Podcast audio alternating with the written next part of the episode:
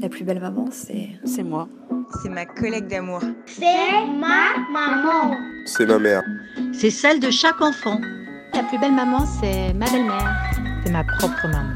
C'est ma mère. La plus belle maman. Mais c'est toi, voyons. La plus belle maman, c'est toi. Bienvenue sur ton podcast. Je suis Louise Curie et ici on échange avec des femmes devenues mamans.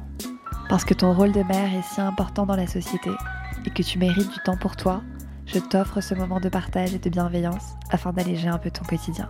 Chaque grossesse est unique, chaque accouchement est unique, on est toutes uniques. Aujourd'hui, je reçois DJ Mbunyamsi. DJ, c'est une amie que je connais depuis quelques mois et son parcours atypique m'intrigue et m'intéresse. Elle est maman d'une petite Joy de 21 mois et attend aussi un petit garçon qui va naître cet été. DJ a 27 ans et n'a pas encore fini ses études. Et oui, elle en est à sa huitième année. Vous avez une petite idée Elle fait son internat en médecine interne à Bordeaux. Je vous en dis pas plus pour qu'elle puisse vous raconter mieux que moi son parcours. Avec DJ, on parle d'accouchement, d'équilibre entre vie pro et perso, de la difficulté d'être une femme noire dans cette société et de sa relation avec sa sœur jumelle. C'est mon premier épisode et j'espère de tout cœur qu'il vous plaira. Bonne écoute. Salut DJ, je suis très heureuse de t'avoir sur ce premier épisode de La plus belle maman. Salut Louise, moi aussi je suis très heureuse de discuter avec toi aujourd'hui.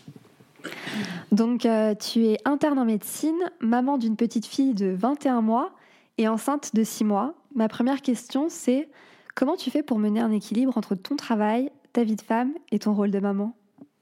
Euh, c'est pas facile parce que, donc, d'une part, comme tu l'as dit, je suis interne en médecine, donc euh, beaucoup de travail.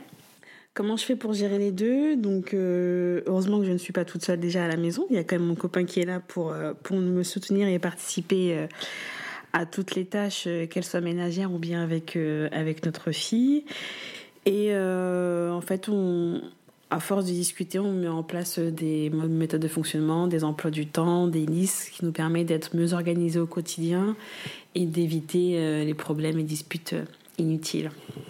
Et euh, est-ce que tu trouves que tu sacrifies un peu ta vie de famille avec ton travail?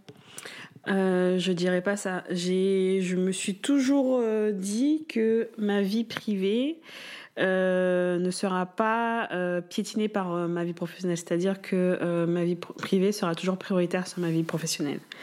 Donc je ne pense pas que je sacrifie ma vie privée au profit de ma vie professionnelle. Je dirais plutôt l'inverse. Parce qu'en fait, moi, j'ai vu, euh, j'ai lu un sondage récemment de Cadreo, et en fait, ils ont fait un sondage en 2016.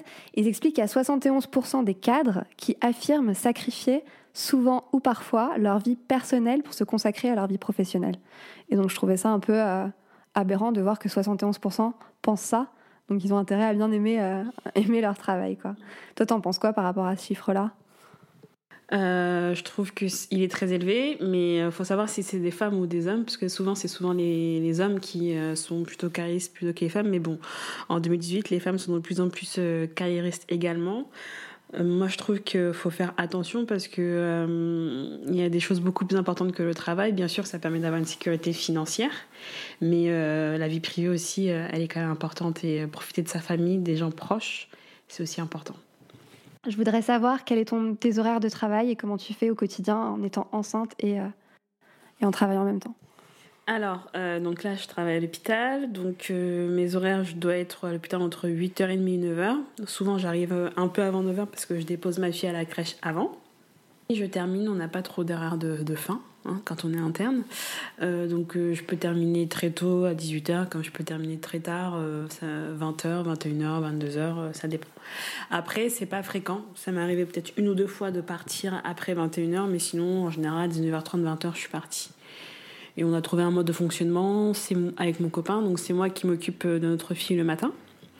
Donc qui lui donne à manger, qui l'habille, je la dépose à la crèche, puisque c'est sur mon chemin, et lui, du coup, la récupère le soir. Et est-ce qu'en en étant enceinte, tu t'octroies plus de pauses? Parce que tu dois être souvent debout, non?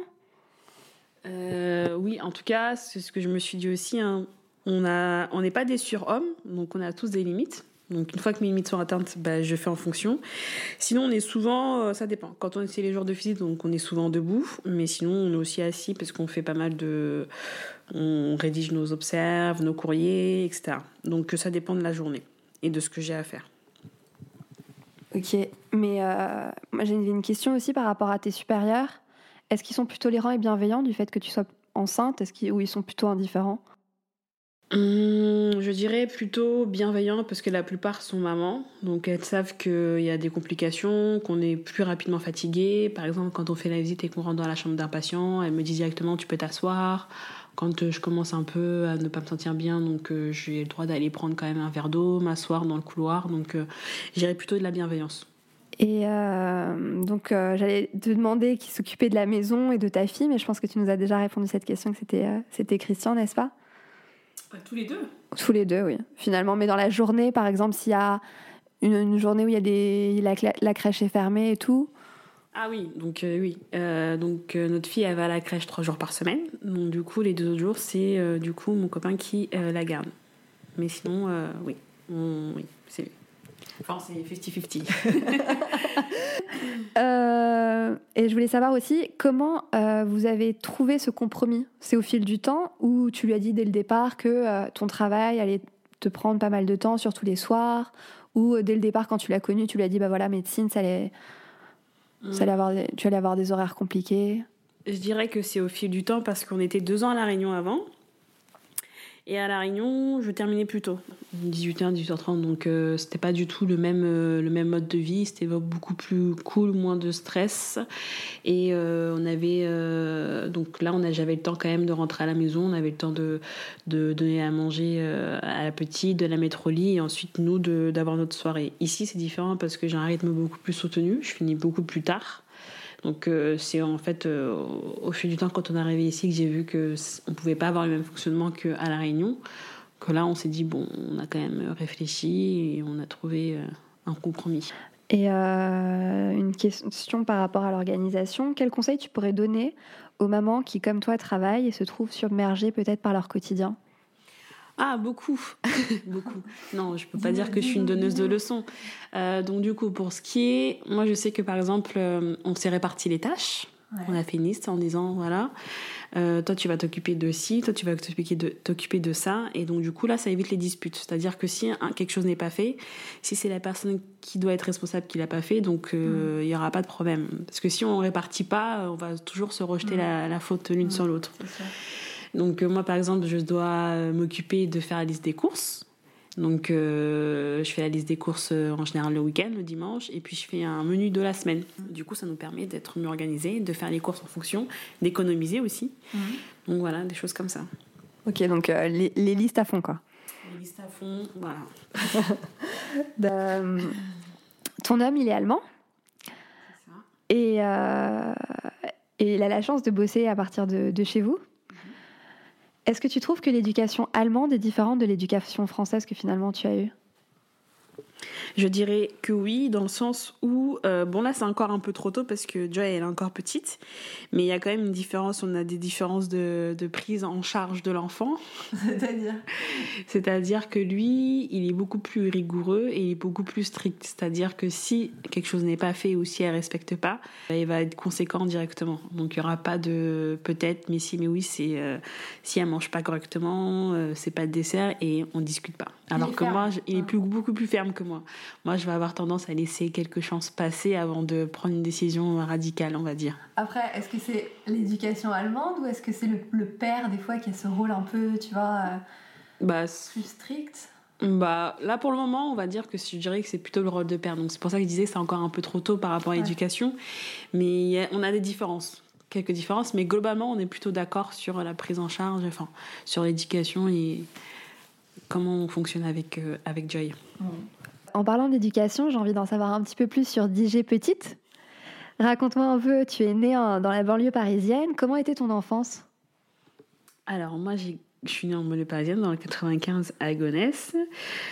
Euh, j'ai une soeur jumelle et trois frères. Donc mes parents ont divorcé, j'étais petite, hein, j'avais 4 ans. Euh, globalement, j'ai eu une enfance euh, plutôt heureuse, hein, normale. Enfin, je ne pense pas avoir manqué de beaucoup de choses. Nos parents étaient très présents surtout au niveau de la scolarité. Ça, c'est vrai qu'ils nous ont jamais. euh, ils ont toujours été présents à chaque réunion. Enfin, en tout cas, si c'était pas ma mère, c'était mon père. Et euh, non, non, j'ai eu une bonne enfance. On a été bien entourés. Tu étais quelle petite fille finalement? Comment tu, que- quelle personnalité tu avais quand tu étais petite? À l'école ou à la maison? En général, Que ce soit avec tes copines, à la maison, euh, à l'école Est-ce que tu étais plutôt sage ou dissipée J'ai toujours été rebelle. Non J'ai toujours eu un peu un, esprit de, rébellion et de revendication. Donc euh, j'étais plutôt celle qui parlait beaucoup et qui disait toujours ce qu'elle avait à dire. J'ai pas ma langue dans ma poche. Ah, c'est bien. Et quel métier tu voulais faire quand tu étais petite? J'ai toujours voulu faire médecine. Donc euh, voilà. Et c'est dû à quoi? Comment euh, je crois que c'est parce que quand on était petit, euh, mon père il nous faisait tout le temps regarder Il était une fois la vie. C'est un dessin animé qui explique un peu euh, le fonctionnement du corps humain.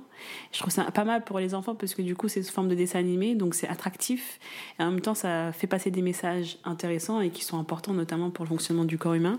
Donc ça, je pense, c'est ça qui m'a donné envie et puis ça m'a toujours intéressé un peu tout ce qui est un peu science, santé, voilà. D'accord. Et euh, ta maman, elle était, c'était quel genre de mère? Euh, Ma mère, elle était plutôt, elle était à la fois autoritaire et à la fois cool, euh, très forte parce que elle a quand même fait et accompli pas mal de choses.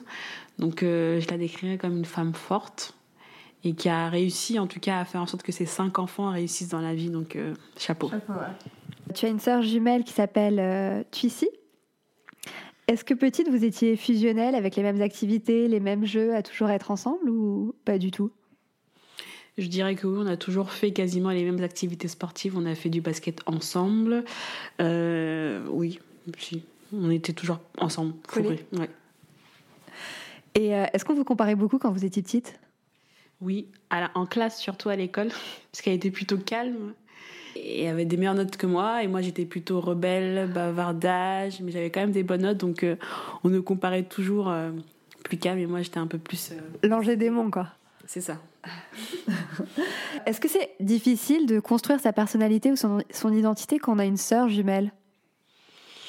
Je dirais que non, parce que nous, on est des fausses jumelles. Donc, donc non. Après, on a toujours voulu avoir sa propre identité notre propre identité, pardon, et on était toujours, on a toujours en tout cas été contente de pas se ressembler. Donc euh, nous, ça nous a pas posé problème, je dirais.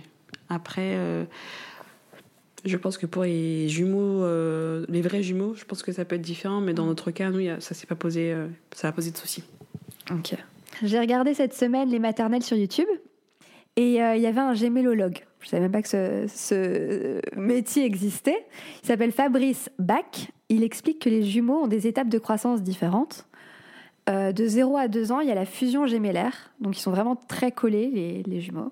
Et à partir de 2 ans, ils vont être complémentaires. À 6 ans, c'est une phase d'autonomisation. Et peu à peu, la distance, elle va se créer au fil euh, des années. Donc après, bien évidemment, ça dépend si c'est des vrais ou des faux jumeaux.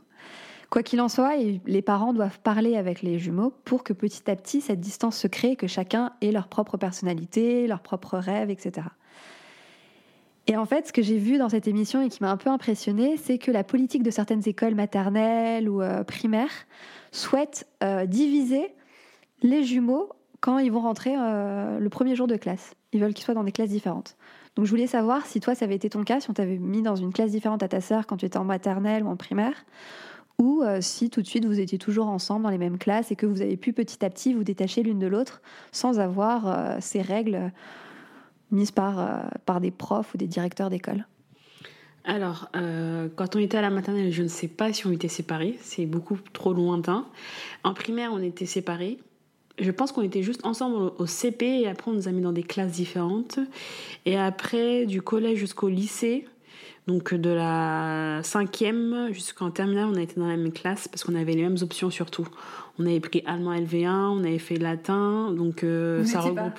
Vous étiez pas si différentes finalement. Non. Donc c'est juste ça qui a fait qu'on a, qu'on a, qu'on a été dans la même classe au collège et au lycée, mais je pense que si on avait pris euh, des options différentes, on aurait été dans des classes différentes. Mais c'est vrai qu'à la base, euh, même dans notre école, c'était, c'est ça la politique de séparer les jumeaux. Et toi, qu'est-ce que tu en penses de, de, cette politique? Et, euh, et est-ce que tu as aimé avoir finalement ta sœur dans ta classe ou tu aurais préféré qu'elle soit dans une classe différente?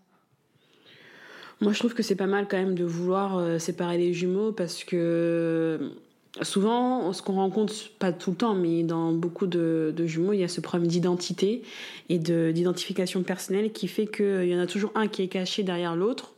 Et je pense que si on donne l'opportunité à chacun de s'épanouir et d'avoir sa propre identité dès l'enfance, je pense que ce problème-là, il pourra être facilement évité. Euh, après, dans notre cas, comme on a toujours été différentes sur nos caractères, sur nos, nos, nos objectifs de vie, ça ne nous a pas tellement posé de problème on avait ok la même euh, bande d'amis, on faisait le même sport, le basket, mais dans l'ensemble, euh, je pense pas que ça nous a empêché d'évoluer chacune de notre côté. Et maintenant, je voudrais savoir quelle relation tu as avec elle. Est-ce que vous êtes des partenaires de vie, des, des sœurs très très proches ou pas trop? Ou raconte-moi un peu quelle relation vous avez aujourd'hui. Alors, on est proches, mais on n'a pas une relation fusionnelle comme on peut l'avoir dans les, dans les relations de jumeaux parce qu'on est des fausses jumelles, mais euh, oui, on s'entend bien. Après, on a des, des, moments où on se dispute, hein, comme dans, dans, chaque fratrie. Mais euh, non, ça va, on a des bons rapports globalement. Et euh, toi, donc, il y a une sœur jumelle. Est-ce que tu as un conseil à donner à des mamans qui ont des jumeaux, que ce soit des faux ou, des vrais jumeaux? Alors, comme conseil, je pourrais leur dire que il faut les unir, mais aussi les séparer. Les unir dans le sens où c'est une force d'être venu au monde avec quelqu'un, d'avoir un, frère ou une, frère, soeur jumelle, parce que c'est notre meilleur ami ou notre ou meilleur ami, enfin IE ou I. Mais euh, je pense qu'il faut faire attention à ne pas trop les, les, comparer et les habiller de manière identique parce que ça peut euh, après provoquer ce genre de, de problème d'identification, de jalousie, etc. Et je pense qu'il faut faire un peu attention sur ça. Donc toi qui es enceinte, euh, je voulais savoir, parce que moi j'ai jamais été enceinte de ma vie, ça me fait un peu peur. Je me dis, bah, il y a tellement de changements hormonaux, euh, ton corps se transforme et tout. Je voudrais savoir, toi déjà, comment tu as vécu ta première grossesse. Je pense que la seconde, c'est plus facile parce que tu connais un peu le fonctionnement de ton corps. Mais comment as-tu vécu ta première grossesse? Alors, comment j'ai vécu ma première grossesse? Je l'ai bien vécu. C'est clair que ça fait peur parce que tu découvres... Euh, que tu as un être qui vit en toi, qui grandit en toi. Toutes les étapes euh, sont, sont, sont, quand même euh, marquantes, surtout quand tu commences à le sentir bouger. La première fois que j'ai senti Joy bouger, c'était le soir du 31 décembre 2015. Ah. Et euh, au début, ça fait comme des bulles, comme un poinçon. Et après, tu commences à, ah. à ressentir des coups. Ah. Elle bougeait beaucoup? Ouais, elle bougeait beaucoup. Et juste, enfin, à un moment donné, je pense que tu as l'impression d'avoir juste alien dans ton corps, quoi. Parce que des, des, fois, ça fait tellement des mouvements, des ondulations, euh, tu les vois, euh, ça fait un peu peur. Mais sinon, globalement, j'ai eu une grossesse assez. Euh, assez couple et assez cool pardon et assez simple.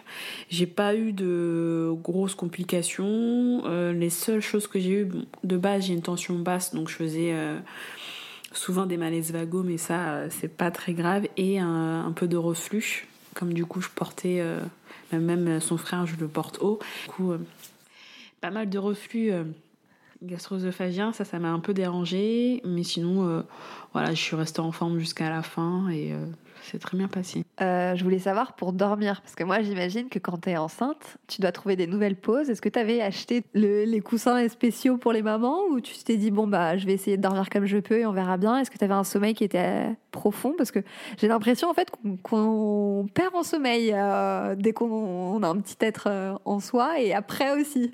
Alors moi j'ai jamais eu de problème de sommeil. C'est vrai que je suis quelqu'un qui, dès que, dès que je ferme l'œil, je m'endors directement. Donc euh, ça, sur ce, cette question, il n'y a pas de souci. Après, j'ai acheté un coussin d'allaitement, mais après la grossesse. Et en fait, euh, moi, j'aimais beaucoup dormir sur le ventre.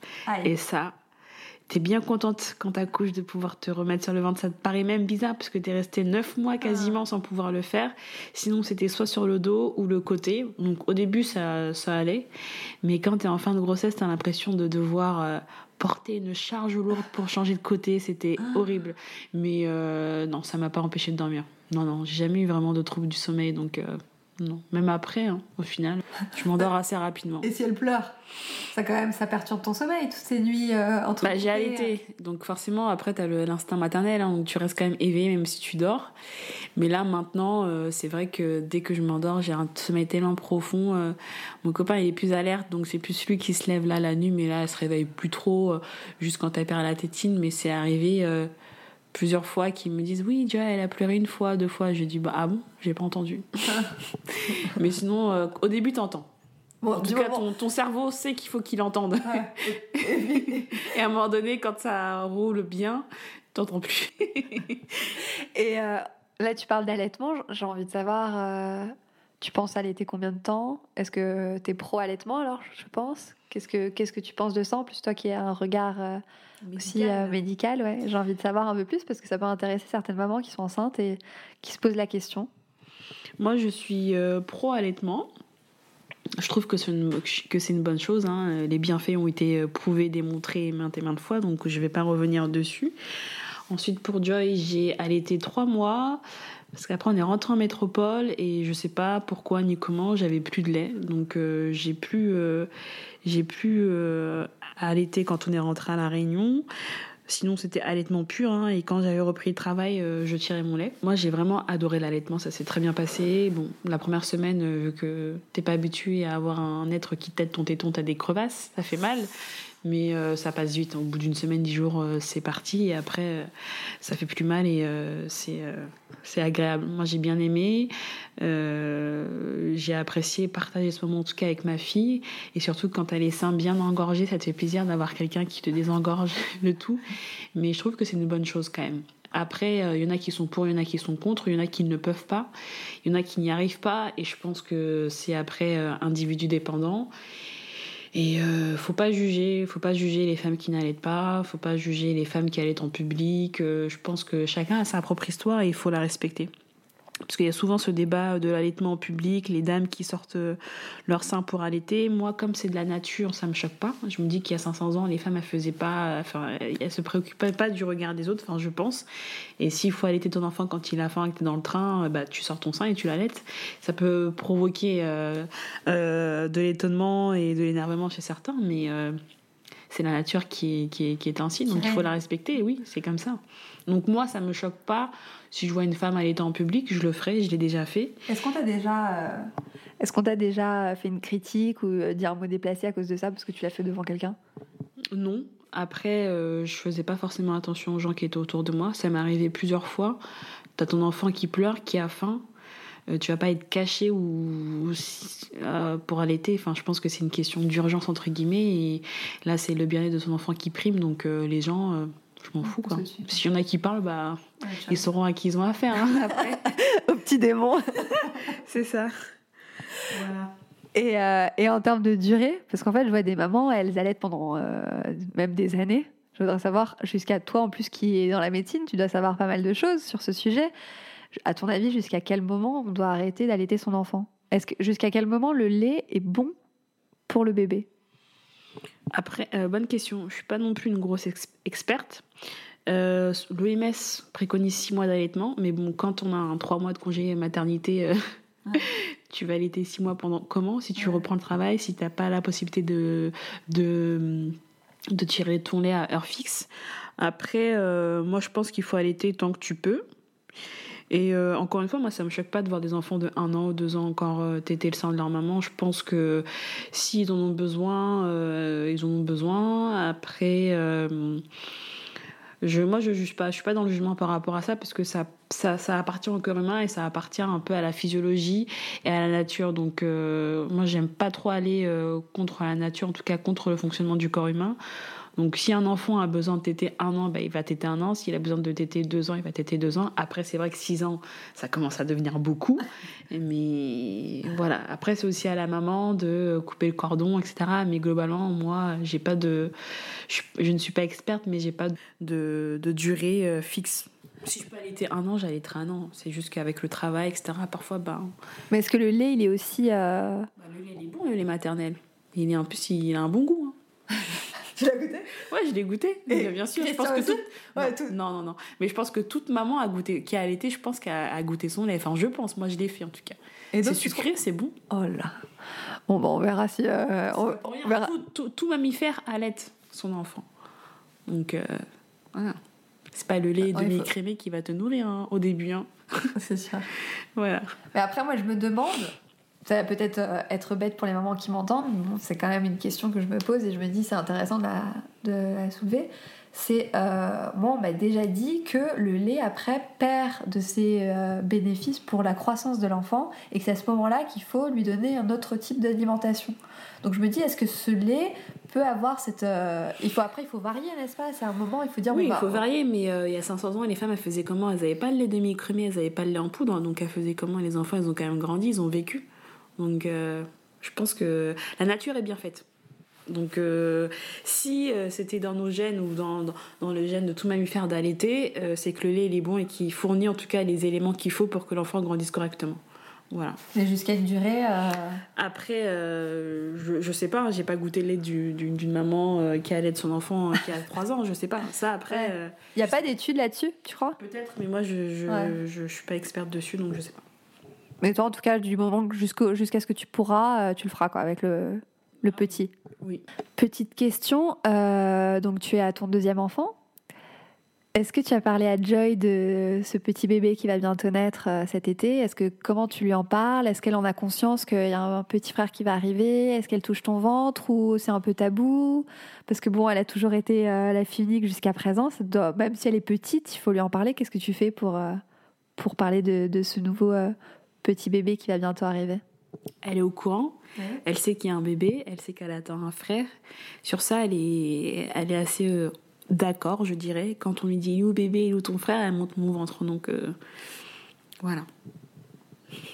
pour raconter un peu ma vie, j'ai travaillé dans la mode et, euh, et à un moment donné, les vêtements ils rentrent plus et tout. Je me demande, toi, quand on est enceinte, où achètes-tu tes vêtements? Euh, Est-ce que tu les achètes plutôt en ligne? Est-ce que euh, tu piques un peu les fringues de ton mec? Euh, Tu fais comment euh, pour t'habiller? Est-ce que tu trouves que les marques ont su répondre aux demandes du maman enceinte? Est-ce qu'il y a des marques que tu préfères Euh, Raconte-moi un peu comment tu t'habilles en étant enceinte. Alors, pour ma première grossesse, c'était simple. J'étais en robe, donc à la Réunion, je portais que des robes, donc j'ai pas eu ce souci. Ouais. j'ai pas eu ce souci-là. des, des robes un peu larges quand même. Large, non, c'était mes robes que j'avais, euh, que j'ai conservées en fait. J'ai pas racheté, j'ai peut-être racheté quelques robes, mais parce qu'il faisait beau et que j'avais plus assez de robes pour m'habiller. Mais euh, j'étais tout le temps en robe, donc euh, la question ne s'est pas trop posée. Par contre, ici, avec l'hiver, euh, j'ai acheté quand j'étais au Canada un jean de grossesse et j'ai racheté deux robes de grossesse. Mais moi, je suis pas pour investir dans les habits de grossesse parce que c'est des choses, euh, sauf si euh, tu prévois de faire euh, d'autres grossesses, mais j'ai pas envie d'investir mon, mon argent et dans, dans des habits de grossesse que je vais porter une ou deux fois. Donc pour les jeans, j'avais trouvé sur internet un espèce de un, un tissu qui couvre un peu, tu vois, euh, quand t'arrives plus à fermer ton jean en bas, ça te permet de cacher euh, la braguette et tout et d'avoir une petite euh, euh, Par-dessus un truc par dessus aussi. Donc je mets ça. Et sinon, je- j'essaie de mettre des trucs assez longs, euh, mes anciens habits euh, d'hiver. Mais globalement, euh, je, je, je suis contre l'investissement habits de grossesse. D'accord. Après, ça dépend aussi de la garde-robe qu'on a, parce que moi, j'ai pas trop de haut long, quoi. Moi, si t'as j'ai pas non plus des crop tops, mais Oui, mais si t'as des robes en hiver, tu mets ça avec un collant, t'achètes un- juste un collant de grossesse Ouais. ou deux et c'est bon. Après, c'est en fonction de, de comment euh, la femme se sent. Si elle se sent mieux dans ses anciens habits, qu'elle pense qu'elle pourra les porter, oui. Après, il y en a qui achètent des habits de grossesse, mais euh, voilà. En fait, quand quand t'achètes des habits de grossesse, c'est comme si t'achetais tes propres habits, donc c'est aussi cher. Et Ouais. donc, du coup, Et investir durée, euh, pour une durée de 9 mois max, euh, à la fin, t'es en legging, gros pull et euh, voilà. Quoi. non, mais sérieux. Celle que tu vois sur Instagram avec les robes moulantes, bon, pour toutes les femmes qui vont être enceintes à un moment donné dans leur vie, quel conseil tu pourrais donner à une femme qui va être enceinte? Qu'est-ce que tu leur dirais pour comment faire pour euh, se sentir bien dans son corps, dans sa tête? Qu'est-ce que tu fais toi? Euh, Est-ce que tu te t'octroies des, pauses que pour toi et tu dis ok bon là je vais juste me couper un peu du monde parce que j'ai envie de me retrouver toute seule avec mon bébé? Ou est-ce que tu te fais des massages? Raconte-moi un peu euh, raconte-nous ou donne-nous des conseils en fait aux femmes qui vont devenir euh, maman et qui ne le sont pas encore et qui se disent j'aimerais bien euh, bien vivre ma grossesse. Alors, moi, c'est ça a été assez simple hein, pendant la grossesse et même l'accouchement, c'est que je me pose pas trop de questions en fait. Je prends les choses comme elles viennent. Donc je pense que c'est ça qui a fait que ma grossesse et mon accouchement se sont bien passés. C'est parce que j'ai évité de trop écouter euh, ou de lire trop de magazines, de bouquins sur la grossesse. Il faut faire comme ci, il faut faire comme ça, parce qu'au final, tu peux pas. euh, chaque grossesse est unique, chaque accouchement est unique, on est toutes uniques.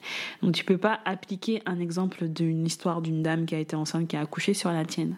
Donc je pense qu'il faut s'inspirer, faut être au courant de ce qui peut euh, se passer les modifications hormonales, euh, les envies euh, alimentaires, euh, euh, etc. Mais il faut garder aussi une certaine distance et pas se sentir trop, trop, trop stressé, je pense. Je pense qu'il faut un peu Lâcher relâcher prise. Et je sais que moi, euh, j'ai toujours euh, mis euh, mon bien-être personnel en avant. C'est-à-dire que dès que j'ai atteint mes limites, dès que je me sens pas bien ou dès que je suis fatiguée, je dis stop et je me détends. Je me détends, bah, je sais comment j'arrive à me détendre en regardant un film, une série, en lisant un bouquin, en allant, marcher. Et voilà, je pense. Et conseil beauté, est-ce que tu mets des crèmes? Pendant ta grossesse, des, une huile euh, spécifique ou qu'est-ce que tu fais pour, euh, pour avoir la peau ferme finalement après? C'est dans nos gènes, ça. Non, mais sinon, j'ai fait un mélange d'huile. euh, Mélange d'huile? Oui, j'ai fait un mélange d'huile. J'avais acheté plein d'huiles, à Abyssine, ricin, tout ce que tu veux, toutes les huiles. J'ai fait un mélange d'huile que je mettais sur mon ventre et mes cuisses euh, pendant toute ma grossesse. J'ai pas trop fait ça pendant la deuxième, mais pendant la première, euh, Mais alors ça. les... contre. Et ça a plutôt marché. J'en ai pas eu beaucoup là pendant la première grossesse. On verra avec la deuxième. Ah, et là tu, te, tu mets une crème? Non, là, j'ai, je suis moins motivée. Là. En fait, avec la deuxième grossesse, j'ai l'impression que, comme tu l'as déjà vécu une fois, eh ben, du coup, t'es beaucoup plus relax. Ouais. C'est sûr que tu te poses des questions. Je dis pas qu'il faut pas se poser de questions, mais t'es beaucoup plus relax. Et, euh, je sais pas, tu, moi, j'y pense moins que, que pendant la première grossesse. ouais, T'es moins stressée, tu as un peu, t'as un peu l'habitude quoi. Après, c'est comme ça. hein. On, on abrite quand même un être et tout, donc on va se déformer. C'est comme ça. Je pense que c'est une bonne chose. En tout cas, je le souhaite à tout le monde de tomber enceinte. Et euh, donc tu m'as pas donné ta recette sur les huiles. Tu me la donneras après? Pas de souci. L'accouchement, j'aimerais bien savoir comment ça s'est passé puisque c'était ta première fois, euh, le, le stress d'arriver euh, à l'hôpital. euh, Raconte-nous un peu cette fameuse journée. L'accouchement, c'était ma plus grosse hantise. Franchement, je dois avouer que j'avais très peur de l'accouchement. J'ai eu la chance d'avoir une sage-femme en mode baba cool, hippie façon, qui était très très très très ouverte et très sympa. Du coup, elle m'a vraiment bien euh, à l'hôpital, Mais où, à la Réunion. À la Réunion. Et euh, du coup, elle m'a bien détendue, mais c'est vrai que c'était euh, ma plus grosse hantise parce que, étant étudiante en médecine, je suis passée en service de gynéco-obstétrique et donc j'ai assisté à des accouchements.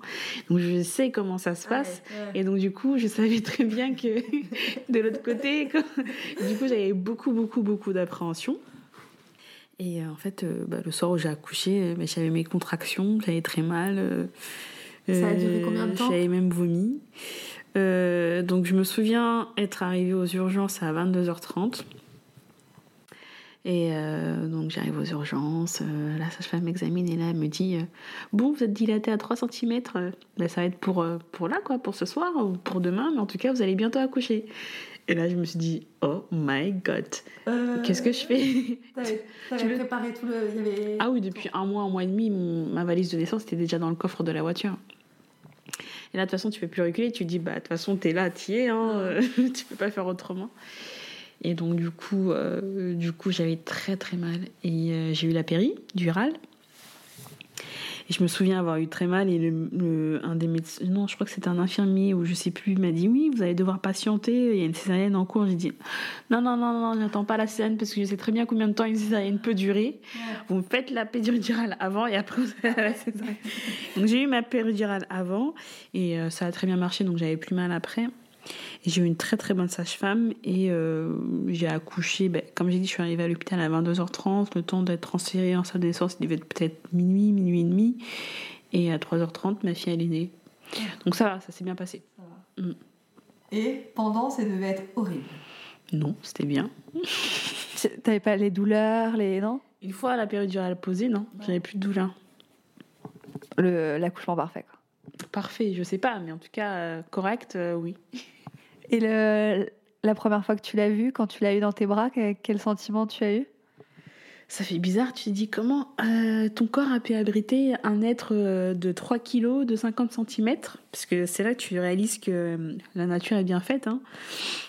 Et ça fait bizarre parce que là, tu dis qu'il est là, et tu peux plus faire machine arrière et tu te dis, ok, ça commence. Je pense que la grossesse encore, on réalise pas tellement. Si on réalise un petit peu, mais pas tellement qu'on va être parent. Parce qu'on on- on le sent, mais on le voit pas encore. En tout cas, il est pas devant nous. Et l'accouchement, euh, c'est comme une espèce de révélation, parce que là, il est là, dans tes mains, dans tes bras. Il pleure, il a faim, tu dois l'allaiter, tu dois le mettre au sein, tu dois l'habiller, lui donner le bain, et là, tu te dis, ah oui, d'accord. c'est pas de la rigolade. Est-ce que tu, tu trouves que tu as changé euh, en étant maman? Oui, on change. hein. On change, c'est sûr, ça te fait grandir, hein, quoi qu'il arrive. hein. Que tu aies un enfant à 18 ans, ou, ou à 20 ans, ou à 30 ans, 40 ans, ça change.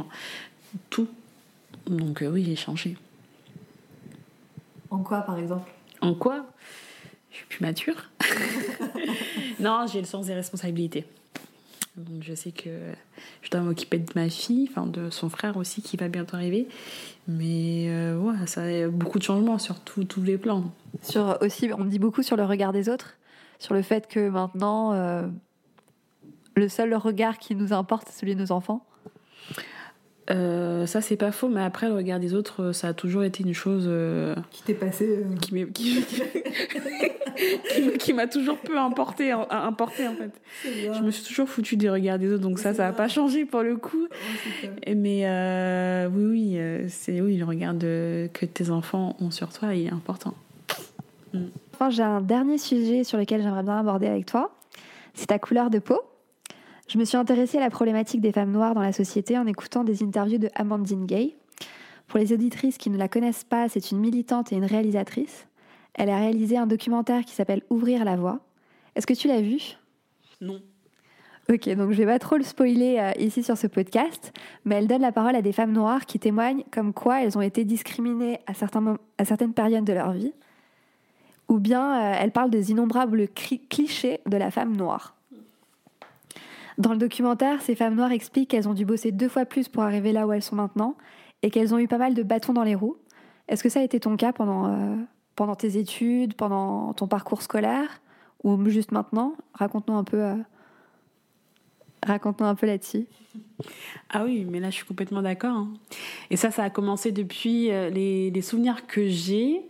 C'est euh, déjà au collège. Après, euh, on a eu pas mal de, de problèmes avec nos, nos professeurs de collège. Euh, beaucoup d'histoires. Beaucoup. quel, problème avec les profs? Bah, sur notre couleur de peau, le fait qu'on était des élèves immigrés, mais qui étaient bons. Donc on a eu pas mal de problèmes avec ça. Avec les élèves de notre classe, des profs qui ont tout fait pour nous, nous empêcher d'arriver là où on en est, de, qui nous ont insultés de rien. Enfin, j'ai beaucoup, beaucoup d'exemples sur ça. Surtout les, les, les souvenirs que j'ai, c'est collège. Au lycée, un peu moins, mais il y avait toujours des remarques qui, qui, qui étaient lourdes de, de, de sens. Et euh, vous étiez nombreux dans cette situation où il y avait que toi et ta sœur ou euh, vous étiez dans un établissement euh, public ou privé? Comment ça s'est C'était un établissement public. Euh, là où j'ai grandi, donc euh, c'était mélangé. Hein, donc il y avait des Noirs, des Arabes, des Chinois, des Indiens, euh, des Blancs. c'était mes team potes. Mais après, nous, dans notre groupe d'amis, on était euh, 4-5 à être bons et à avoir été la tête de classe. Et C'était que des immigrés. Donc ça, Ah. ça dérangeait. Ah. Ça dérangeait de voir des immigrés réussir à la place des Blancs, on va dire. Et donc là, finalement, ils en ont, ils, ils, ils ont jamais su de, toi depuis, ils ont jamais su le parcours que tu avais eu, ce que tu étais devenu. Des fois, ça donnerait pas envie d'aller les revoir et leur dire, euh, tenez, euh, vos remarques que vous avez faites maintenant, euh, où j'en suis. Finalement, ça devient aussi un, boost, non, d'avoir ces, ces remarques. Ça te dit, j'ai envie d'aller peut-être plus loin de ce qu'ils me disent? Bah oui, c'est ce qui, ce qui a fait qu'on nous on n'a pas abandonné d'une part, je pense. Et après, certains on les revoit dans les transports en commun, donc ils savent ce qu'on est devenu et ils sont contents. Et il y en a une surtout euh, qui me, euh, qui j'ai gagné des mois à part, qui me dit ah vous étiez une tête brûlée. et voilà. Mais sinon non non ça va. Ils, ils savent. Je pense que la plupart qui sont encore là ils savent. Je voulais te, te parler de d'une histoire, enfin d'une personne que je connais. C'est une maman qui est blanche, euh, c'est une amie. Sa fille, elle est métisse. Et en fait, la petite, elle se retrouve pas dans les poupées, dans les jouets, dans les Barbies, dans les dessins animés. Elle, euh, elle voit pas de, de, de fille métisse. Et en fait, elle se sent très moche, elle se, elle se sent pas forcément bien dans sa peau. Elle a 4-5 ans, elle aime pas ses cheveux et elle aimerait bien être comme sa maman. Elle dit souvent J'ai envie d'être belle comme toi, maman. Et sa mère a du mal à lui dire que, euh, que elle aussi est belle. Elle n'arrive pas à trouver des exemples. Est-ce que toi, petite, est-ce que tu avais ce ressenti avec euh, des dessins animés ou des poupées? Est-ce que toi, petite, tu avais envie d'être blanche à cause de la société et ce que l'autre te montrait quand tu étais petite? Alors, non. Je pense que ça, cette idée, elle m'a jamais traversé l'esprit. En tout cas, je m'en souviens pas. Après, euh, quand j'étais petite, j'avais des poupées blanches. Il n'y avait pas autant de poupées noires ou métisses, euh, en tout cas euh, diversifiées qu'aujourd'hui. et surtout que nous, on avait notre mère aussi qui nous parlait. Donc, c'est ce qui a fait que moi, en tout cas, j'ai pas eu ce, sentiment d'infériorité par rapport aux autres filles blanches de ma classe ou de mon quartier. J'ai toujours été fière, en tout cas, de ma peau. Et de mes cheveux. Hein. Je suis fière d'avoir des cheveux crépus. Et c'est pour ça que même si là, euh, là mon compagnon est blanc, ma fille est métisse, mais euh, on se met pas avec des blancs ou autres pour la couleur de peau, pour la couleur, pour l'aspect des cheveux. Et du coup, pour moi, c'est important que ma fille euh, sache qu'elle est 50% euh, blanche, 50% noire. Donc du coup, moi, je lui achète des poupées noires. Donc elle en a déjà deux et elle a aussi une poupée blanche. Donc je pense qu'il faut acheter et déjà euh, parler à l'enfant dès qu'il est petit, lui dire qu'il n'est pas différent et lui instaurer ce sentiment de confiance parce que s'il n'a pas ça et qu'il se retrouve dans un milieu où c'est le seul différent, forcément il va se comparer aux autres et, et vouloir être comme les autres et renier sa propre identité. Donc je pense que c'est important de trouver des dessins animés, euh, des films, des figurines, euh, où l'héroïne ou le personnel principal est noir, pour que l'enfant se dise, ok, il n'y a pas que des blancs ou autres qui peuvent euh, être bien vus, je pense. Ouais, et comment tu as eu cette envie de, de dire, ok, bah, j'aime ma couleur, j'aime qui je suis et j'avancerai en étant comme ça? Qui t'a donné cette force finalement? C'est ta mère, c'est ton père? Ou c'est venu naturellement? Je pense que c'est un tout. Je pense que c'est l'éducation et le fait que ce, soit venu naturellement. Je me souviens pas en tout cas avoir eu un moment dans ma vie où je me suis dit ah j'aimerais avoir la peau plus claire. J'ai eu une période où j'ai défrisé mes cheveux mais c'était parce que ma mère m'avait coupé les cheveux, j'étais en sixième donc euh, j'avais pas envie d'aller à l'école avec les cheveux courts. ça c'était juste par rapport à mon image mais ça avait rien à voir avec les cheveux crépus là. De toute façon j'ai arrêté le défrisage. Mais euh, je pense que c'est un tout et je pense que c'est une question de de force mentale aussi, c'est euh, reconnaître sa, particularité et euh, ne pas se laisser influencer par ce que les autres vont dire. Parce que si on n'est pas fort mentalement, on peut facilement se laisser avoir et euh, facilement se détester alors qu'on a une très belle peau, on a des très beaux cheveux. Alors, voilà. Ah oui, je voulais raconter un peu sur moi. En fait, moi, j'ai pas eu ce problème de peau parce que je suis blanche, mon père est français, ma mère est colombienne, mais j'ai eu aussi un problème de d'identité parce que Ma mère, qui est colombienne, me parlait tout le temps en espagnol à la sortie des cours.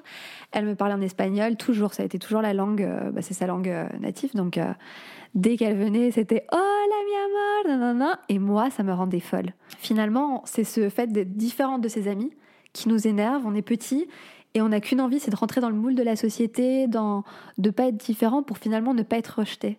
Et ma mère a eu beaucoup de difficultés à me dire, mais en fait, c'est une force que tu parles espagnol et euh, profite, parle. Moi, j'ai jamais compris ça. J'ai mis euh, jusqu'à mes 12 ans, j'ai commencé à parler en espagnol parce qu'avant, euh, c'était pas possible en fait. Et je trouve ça tellement bête. Maintenant, je me suis dit, mais si j'avais pu apprendre à mes 2-3 ans, si je pouvais parler tout le temps. Et en fait, je trouve que c'est aussi compliqué pour une maman d'expliquer à son enfant, bah voilà, toi, tu as des particularités qui sont finalement des forces et qui vont t'aider à ton avenir, comme la langue ou ou par exemple euh, tes racines, le fait que tu aies une ouverture d'esprit, je trouve que c'est c'est pas évident quoi. T'en penses quoi euh, par rapport à ça? Comment Quels sont les mots Tu vois, c'est pas.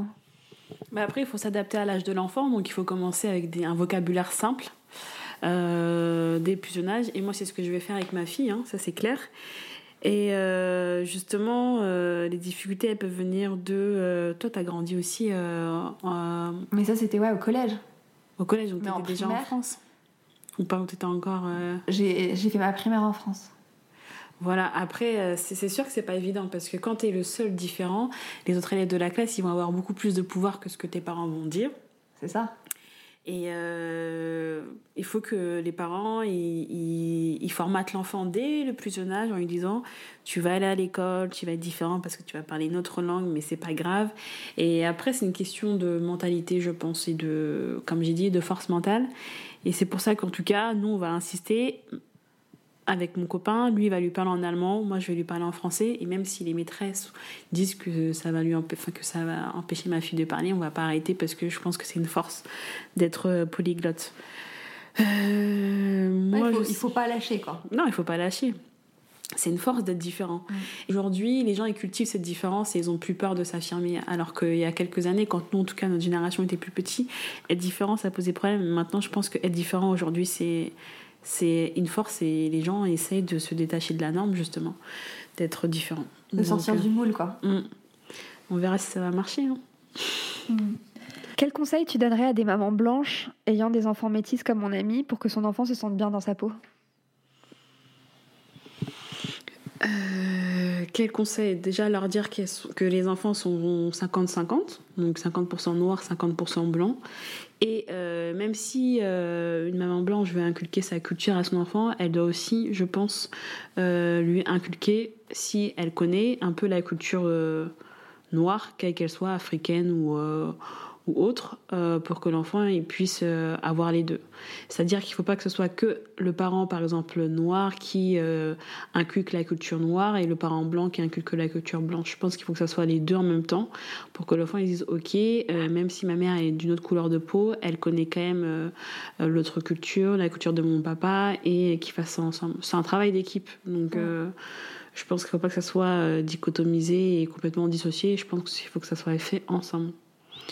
Donc, c'est-à-dire euh, parler de tout, des deux euh, cultures, les codes qu'il peut y avoir, euh, les problèmes qu'ils vont peut-être rencontrer, comment réagir face à ces problèmes. Voilà, c'est tout un travail. C'est un long travail, mais qui vaut le coup parce que ça va éviter des problèmes à l'école, mm. surtout. Moi, j'avais vu aussi, mais c'était plus par rapport pour rendre les filles plus fortes. Je me souviens pas, mais je vais me, me plonger plus là-dessus. C'est une illustratrice, il me semble canadienne, mais je vous dirai ça sur un post euh, ou sur le blog. En gros, elle a fait une affiche avec euh, des femmes inspirantes pour que les filles euh, aient des, exemples en fait. Donc c'est des femmes, des scientifiques, des... il y a tout type de femmes. Et elle a fait des, illustrations, c'est une affiche avec plusieurs types de femmes, des, des femmes connues dans l'histoire pour que voilà pour que les, la maman puisse lui dire bah voilà tous les métiers qui peuvent s'ouvrir qui peuvent s'ouvrir à toi. Et je pense que ce type d'affiche pourrait être aussi faite avec des femmes de différentes euh, de différents horizons de différents pays pour lui dire bah voilà les femmes les femmes influentes viennent de tout, euh, toutes les villes donc je vais essayer de voir où je peux trouver ça. Et s'il n'y a pas bah, j'essaierai de faire euh, une affiche et je la mettrai sur sur un article pour que pour que les mamans l'aient en tout cas, euh, pour les auditrices qui sont mamans, je pense que c'est en tout cas important, donc comme on l'a dit, euh, de montrer aux enfants euh, la mixité qu'il y a dans cette société, que ce soit aux enfants métis, mais même aux enfants blancs ou aux enfants noirs. Il faut leur dire que voilà, la société, elle est riche grâce à cette, à cette mixité et qu'on l'apprend finalement de chacun. Donc n'hésitez pas à montrer des livres et des jouets à ce sujet pour qu'ils aient cette ouverture d'esprit qui est finalement si importante. Et puis euh, j'essaierai de faire un article là-dessus euh, avec des jouets, des livres, des jeux pour euh, ouvrir l'esprit de vos enfants et qu'ils puissent respecter cette mixité qui existe dans notre société. Avant la fin de cet épisode, j'ai juste une dernière question à te poser, ma chère DJ. Sur mon compte Instagram, la plus belle maman, je publie tous les jours deux citations qui motivent le quotidien des mamans, enfin, je l'espère. Est-ce que tu pourrais me dire quelle est ta citation préférée? Alors ma citation préférée, euh, c'est euh, la citation de Lavoisier qui dit rien ne se perd, rien ne se crée, tout se transforme, parce que ça résume bien le cycle de la vie. Voilà. Bon bah merci beaucoup DJ d'être venu sur le premier épisode de La plus belle maman. Merci à toi. Merci beaucoup d'avoir écouté ce tout premier épisode de La plus belle maman. N'hésite pas à en parler autour de toi, ça va beaucoup m'aider à avoir de nouvelles auditrices. Si tu as aimé cet épisode, je te propose de t'abonner au podcast et de m'offrir 5 petites étoiles sur iTunes. Ces étoiles me permettront de me faire connaître auprès d'autres mamans. Je t'invite aussi à me suivre sur Instagram. Mon compte c'est la plus belle du bas maman et à visiter mon site internet www www.laplusbellemaman.com. Je m'arrête là. À très vite.